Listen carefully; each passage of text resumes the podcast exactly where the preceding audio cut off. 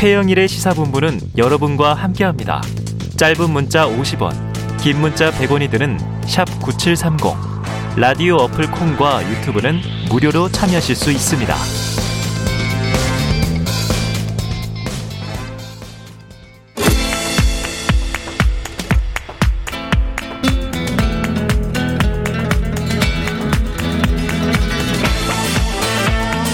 네, 정치권의 이면을 까발린다. 속 시원하게 정치권의 허심탄회한 속내를 들여다보는 시간이죠. 각설하고 시즌 2. 얼마나 재밌으면 시즌 2까지 왔을까요? 현근택 변호사, 장성철 대구 가톨릭대 특임 교수 나와 계십니다. 어서 오세요. 네, 안녕하세요. 네. 격주마다 만나는 두 분. 네.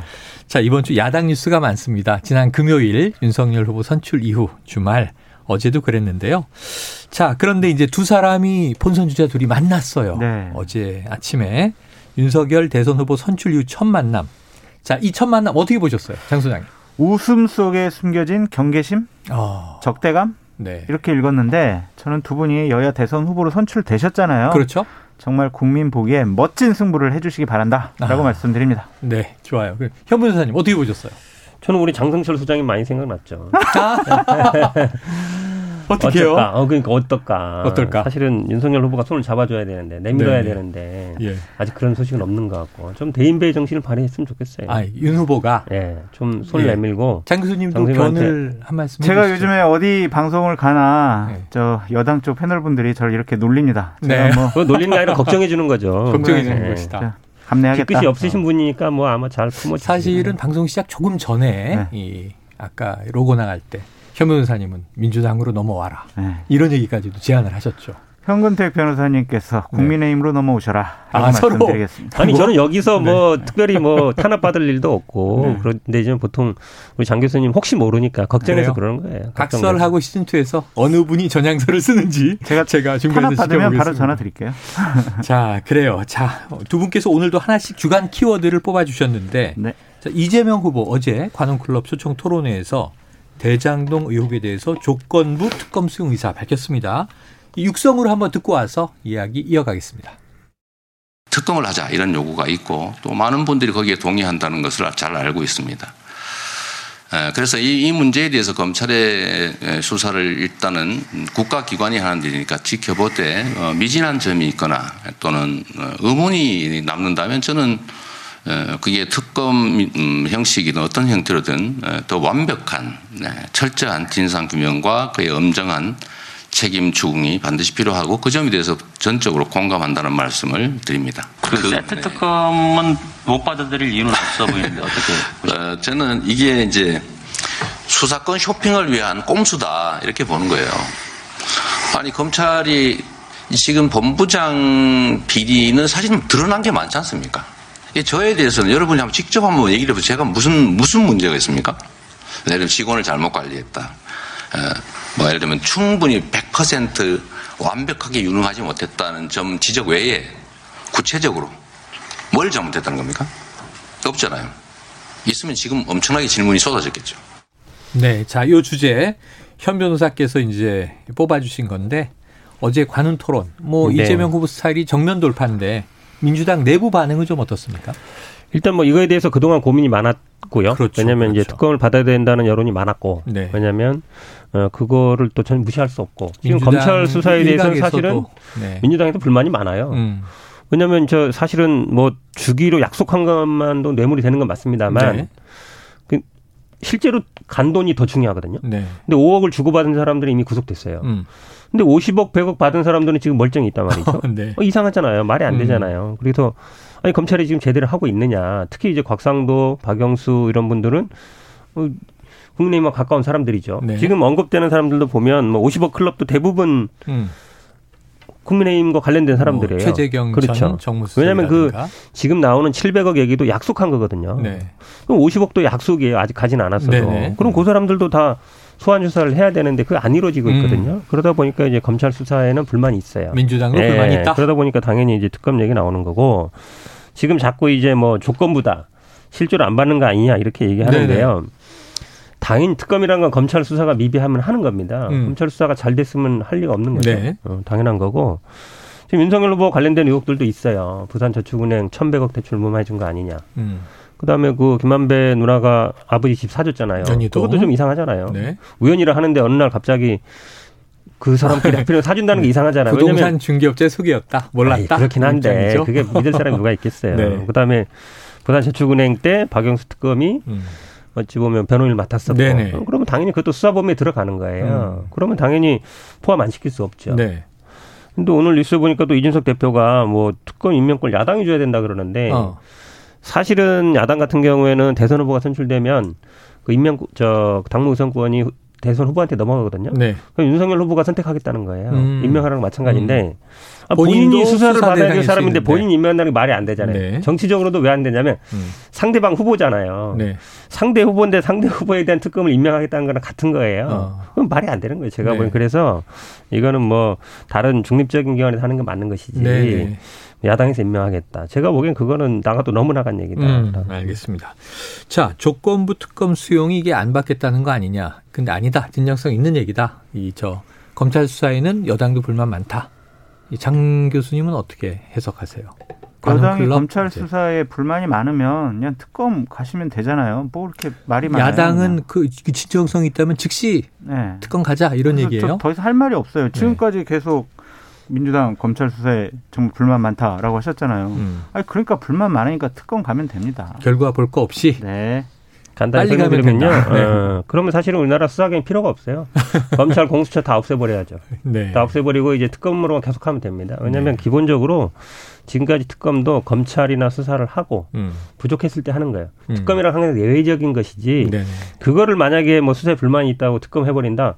그럼 뭐 경찰 검찰 뭐하러 둡니까? 다 없애버리고 그냥 특검으로 아니. 일반 사범 범죄 사범 조사는 당연히 검찰 경찰에서 하고 특검은 정치적 정치적. 권력형 비리 사건 이런 걸 하잖아요. 지금 나오는 수사 대부분이 보면은 권력형이지 정치적인 게 아닌 게 어디 있어요. 아니 일반적인 수사도 윤석열 후보. 관련된 것도 다 마찬가지죠. 아니, 그러니까 네. 특검 너무 그러니까 그것도 이 마찬가지예요. 정당 간에도 비생산적인 논란이라 네. 한 가지를 여쭤볼게요. 검찰 수사가 언제 나올까요? 그 결과가 좀 미진하면 바로 특검 가면 되는데 근데 저는 이게 네. 우려스러워요. 오래 갈 것 같다? 아니 그게 문제가 아니라 아니고. 우리나라 여야 대선 후보 모두가 네. 검찰, 경찰, 공수처의 수사 대상이라는 것. 자체가 네. 전 상당히 우려스럽습니다. 왜냐하면 이 홍준표 이 전 후보가 얘기한 네, 거죠. 이런 대선이 없었어요. 음.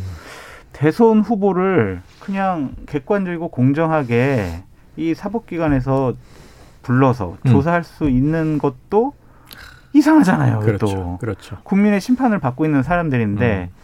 갑자기 명백한 증거가 없으면 어떻게 이렇게 소환 조사 같은 걸 하겠어요. 음. 그러니까 이게 엉망진창이 돼버린 것 같아서 대선 걱정입니다. 예. 아니 계속 이제 나라를 어떻게 발전시켜 나갈 것이냐, 어, 네, 정책, 네. 비전 이런 거 갖고 서로 티격태격 싸워야 되는데 음. 너 검찰 수사 받으러 가지, 너 특검 받아, 아 우리는 못 받아, 네. 뭐 대장동 뭐야, 고발 사주 뭐야, 이게 맞습니까? 이 네. 정말 대선 후보들이 전 이게 상당히 우려스럽다. 오랜만에 뭐뭐 저도 뭐 거예요. 동의해요. 왜 그러냐면 공감하시네요. 예, 왜냐면 이게 본격적으로 선거 국면에 들어갔을 때는 네. 사실은 검찰 수사든 뭐 공수처 수사든 끝내는 게 좋습니다. 그럼요. 왜냐하면 음. 그래야만이 이게 관심이 정책이라든 왜냐면 수사라는 거는 과거를 보는 거예요. 그렇죠. 과거에 뭔 일이 그렇죠. 있었냐. 어. 근데 과거를 갖고서 대선을 선택하게 되면 네. 사실 올바른 선택이 안 돼요. 결국은 어떤 비전을 제시하고 어떻게 이 어려움을 극복하고 결국 미래를 보고 선택해야 되는 거거든요. 네. 저는 그래서 대선이 어느 정도 국면 가기 전에는 어느 쪽인가 수사는 빨리 끝내는 게 좋다라고 보고 음, 있습니다. 수사는 빨리 끝내는 게 좋다. 자, 이게 참 국민들도 그렇죠. 그런데 이 관훈클럽 발언 중에 논란이 된 대목도 하나 있어요. 네. 지금 이제 이재명 후보 음주운전이 초보운전보다 낫다 이런 표현을 썼는데 네. 어떻게 음주운전이 초보운전보다 나, 나, 나으냐 이런 댓글들이 쏟아지고 있어요. 이 발언에 대해서 먼저 현 제가 먼저 얘기할게요. 예, 먼저 얘기하세요. 아, 그 먼저 공격하시죠. 현근택 변호사님께 네. 제가 제발 한국하게 몇 번이나 말씀드렸는데 이재명 후보님께 건의 좀 해주세요. 네. 제발 비유 좀 하지 마시라. 아, 비유하지 마라. 네, 비유 때문에 지금 몇 번째입니까 지금 음. 우리나라 집권 여당의 대선 후보가 비유 때문에 계속 공격당하고 음, 그 전에 말이 안뭐 되잖아요. 있었죠? 그 전에 뭐 저기 잘 기억 안 나요. 그 음주운전은요 법적으로 처벌받아요. 그렇죠. 초보 운전은 법적으로 처벌받지는 않습니다. 아니, 운전대를 처음 잡으면 다 초보 네. 운전이죠. 그 우리도 초보 그 운전- 시절이 있었고. 초보 운전자는 겁이 많고 조심성이 있어서 음. 사고가 잘 안 나요. 음. 근데 음주운전자는 술 먹었어 아주 화끈하게 그냥 자기 생각 기분대로 음- 막 운전하잖아요. 네. 더 위험한 거는 음주운전자다. 비유 잘못하셨다라는 생각이 듭니다. 예. 현 변호사님 이게 뭐 이제 가능합니까? 말의 프레임이 넘어간 건데 네. 이제 안철수 후보가 그랬잖아요. 음주운전자도 안 되고 뭐 초보 운전자도 안 된다. 둘 다안 네, 그러니까 된다. 초보. 운전자는 정치 초보인 윤석열 그렇죠. 후보, 예. 음주운전은 그 전력이 있는 그렇죠. 이재명 후보를 그걸 저격한 거죠. 거라서 근데 패널이 이제 그렇게 질문을 한 거예요. 음. 둘 중에 누가 낫냐. 그러면 사실은 뭐 적절하지 않다든지 이렇게 빠져나갔으면 되는데 네네. 어찌 보면 이제 그 두 개 중에 선택해야 된다. 어. 본인은 음주운전 경험자고 어, 상대방은 초보 운전 경험자니까 음주운전 경험자가 더 낫다. 이렇게 얘기해 버린 게 오히려 이제 네네. 약간 설화가 된 거라서 이건 뭐 비율을 이게 어찌 보면 건 아니고 먼저 한 건 아니에요. 음. 상대방이 짠 프레임이 어찌 보면 약간 걸려든 셈인 거죠. 네네. 원래 안철수 후보가 했던 얘기예요. 안철수 후보가 한 네. 얘기죠. 그리고 패널이 그렇게 질문을 또 한. 거예요. 둘 중에 네. 뭐가 네. 낫냐라고. 뭐 좀 해명이 됩니까? 네? 아니 그 해명은 안 받아들이겠습니다. 저는 계속 공격해야 되는 그래서 입장이라서. 사실은 어찌 보면 이 이제 표현은 잘못된 것이다. 안철수 후보는 그렇죠. 저는 그렇게 질, 뭐 표현이야 뭐 정치인이니까 네. 할수 있는데 질문을 음. 패널이 질문할 때 음. 그렇게 질문하는 게 제가 보기엔 조금 좀 그런 것 같아요. 의도가 네. 있다. 그렇죠, 의도가 있죠. 근데 네. 앞으로 이제 이런 의도가 있는 질문 혹은 뭐 적대적인 또는 이제 이 악성 질문들은 많이 받게 될 거예요. 그러니까 그 이제. 이거를요 우리 네. 현근태 변호사님 하신 말씀이 맞아요. 프레임에 걸려든 건데 음. 본인은 이 단어를 입에 본인 입으로 하면 안 됐어요. 왜냐하면 본인도 예전에 음주 경력으로 네, 처벌받은 네. 적이 있잖아요. 그렇죠. 이것도 뭐두 번이냐 한 번이냐 논란이 있었죠. 그것까지 또 상기시키잖아요. 어. 그래서 언급 자체를 안 하시는 게 맞았다. 그러면은 장 교수님께서 요, 요런 질문이 들어왔어요. 네. 안철수 후보가 음주운전도 문제고 초보운전도 문제다 했는데 네. 둘 중에 어느 쪽이 낫다고 생각하십니까? 아, 저는 뭐 행정 경험이 있는 사람으로서 네. 국가를 담당할 만한 충분한 경륜과 경험이 있습니다. 네. 그냥 원론적으로 얘기하시면 돼요. 네, 이 모험 답안이에요. 그렇죠. 인정하세요? 어, 그러니까 둘 중에 하나 선택하게 되면 이런 문제 가 생기는 거죠. 그렇죠. 러니까 제가 자기 보기엔- 얘기만 하면 돼요. 그렇죠. 자기 얘기. 그러니까 제가 보기에는 어떻게 딱 질문을 했을 때 이게 어쨌든 선택형이잖아요. 음. 그러니까 꼭 객관식으로 물어본다고 해서 번호를 골라야 되는 건 아니다. 그렇죠. 객관식으로 답변하면 돼요. 예. 너무 모범적일 필요는 없다. 네. 자신만의 창의적인 어떤 이제 국면 전환도 필요하다. 이렇게 이해하겠습니다. 자, 가는 클럽. 그래요. 앞으로 이제 계속 지켜보도록 하고요. 이번에는 예, 장성철 교수가 꼽은 키워드로 한번 넘어가 보죠. 야, 이건 지금 경제에서 뭐 물류 대란 걱정 나오고 큰일이에요. 아까도 저희가 좀 속보도 전해 드렸습니다만 요소수 어떤 이유로 꼽으셨어요? 문재인 정권의 무능력함을 음. 단적으로 보여주는 가장 극단적인 어, 사례다라고? 네. 말씀드리고 싶습니다. 우리가 이전에 작년부터 경험했던 게 뭐냐면 마스크 대란 대란, 그리고 올해 초에 같은 경우에는 백신 대란 백신 대란, 그런데 요소수 대란 대란. 아니 어떻게 이렇게 문재인 정권은 음. 대란 정권이냐 어. 이런 얘기가 나올 수 있을 것 같고요. 요소수 문제를 딱 보니까 문재인 정권 국정 요소 요소에 어. 많은 문제가 있어 보인다라고 아, 말씀드립니다. 아까 비유하지 말라 그러셨는데 비유는 아니네요. 네. 아주 이제 중의적으로 말을 쓰셨습니다. 자, 장성철 교수가 꼽으신 국회 운영위에서 나왔던 이 청와대 비서실장의 발언을 듣고 이야기 이어가겠습니다.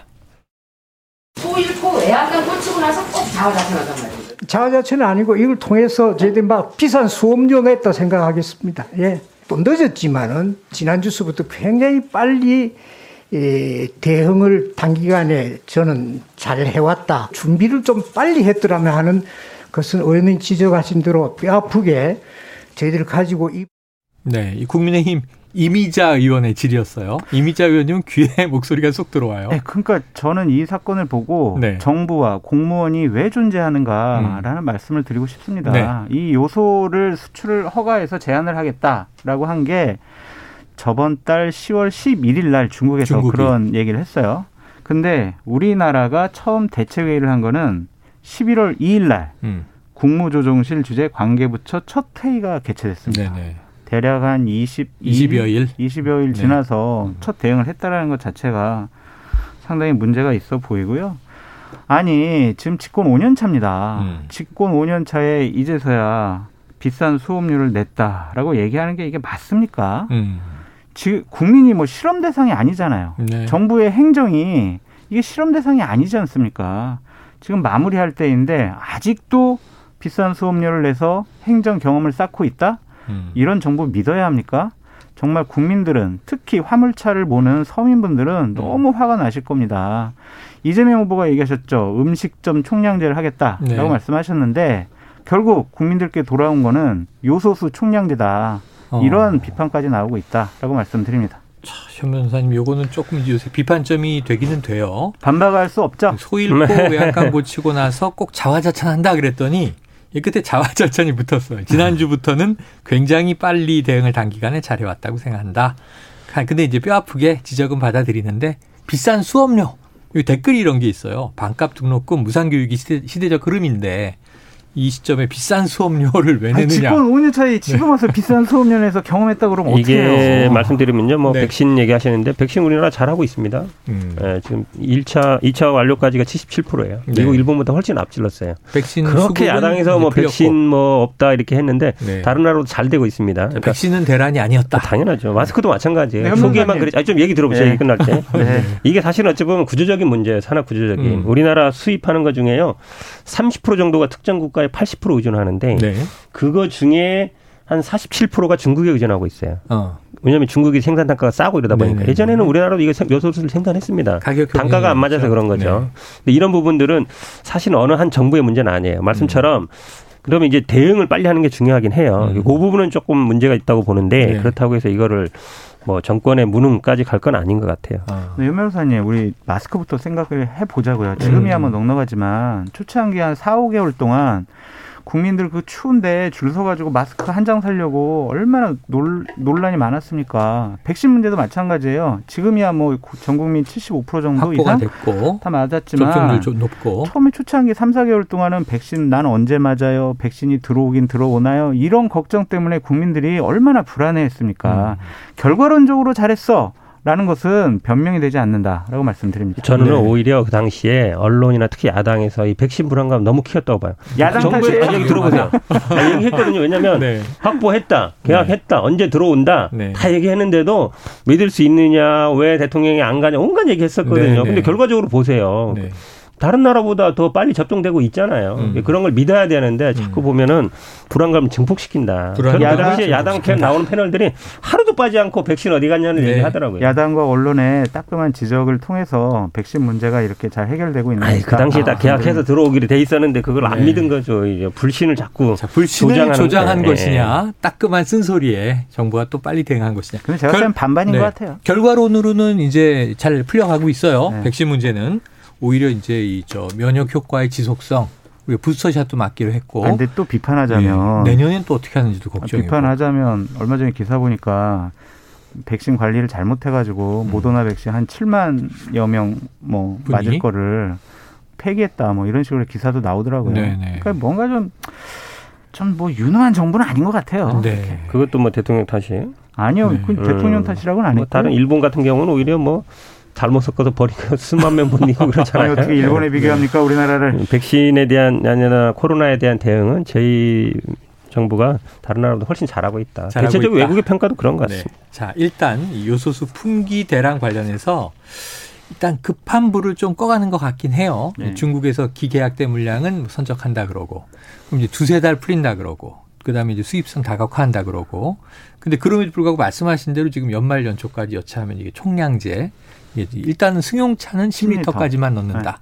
그러니까 예전과는 조금 이제 이 규제들이 강화되는 셈인데, 현재 결과적인 정부의 대응에 대한 평가 어떻게 하십니까? 불안불안 조마조마. 불안 불안 조마조마 네, 아주 쉽네요. 돼요, 진짜. 네.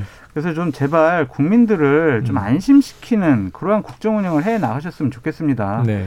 요소수 하나 문제 해결 제대로 못하는 정권이 어떻게 부동산 집값을 잡겠습니까? 음. 정말 이러한 야당 패널의 지적에 귀 기울여 주시기 바랍니다. 네. 저는 뭐 변호사님. 이런 기회가 지난번에 뭐 반도체 문제도 있었지만 음.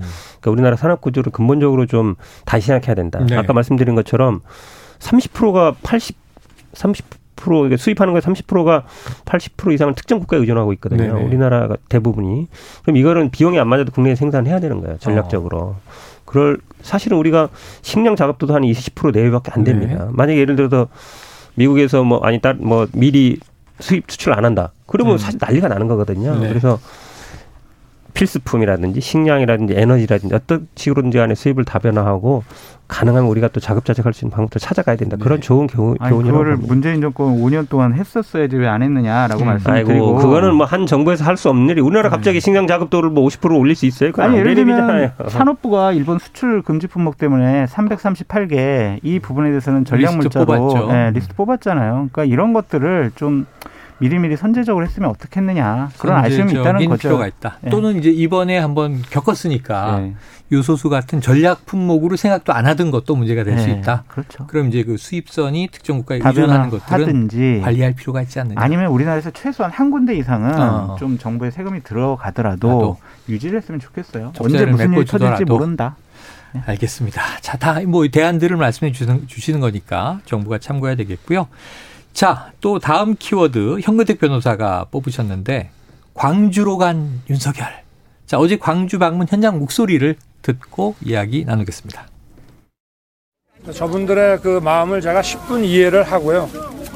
제가 우리 5월의 영령들의 에, 분양도 하고 참배했으면 더 좋았을 텐데 에, 그래도 많은 분들이 협조해 주셔서 에, 막, 이 정도로 제가 분양은 못했지만 사과드리고 참배를 할 수 있었던 것이 사- 참 다행이고 에, 그렇게 생각하고 있습니다.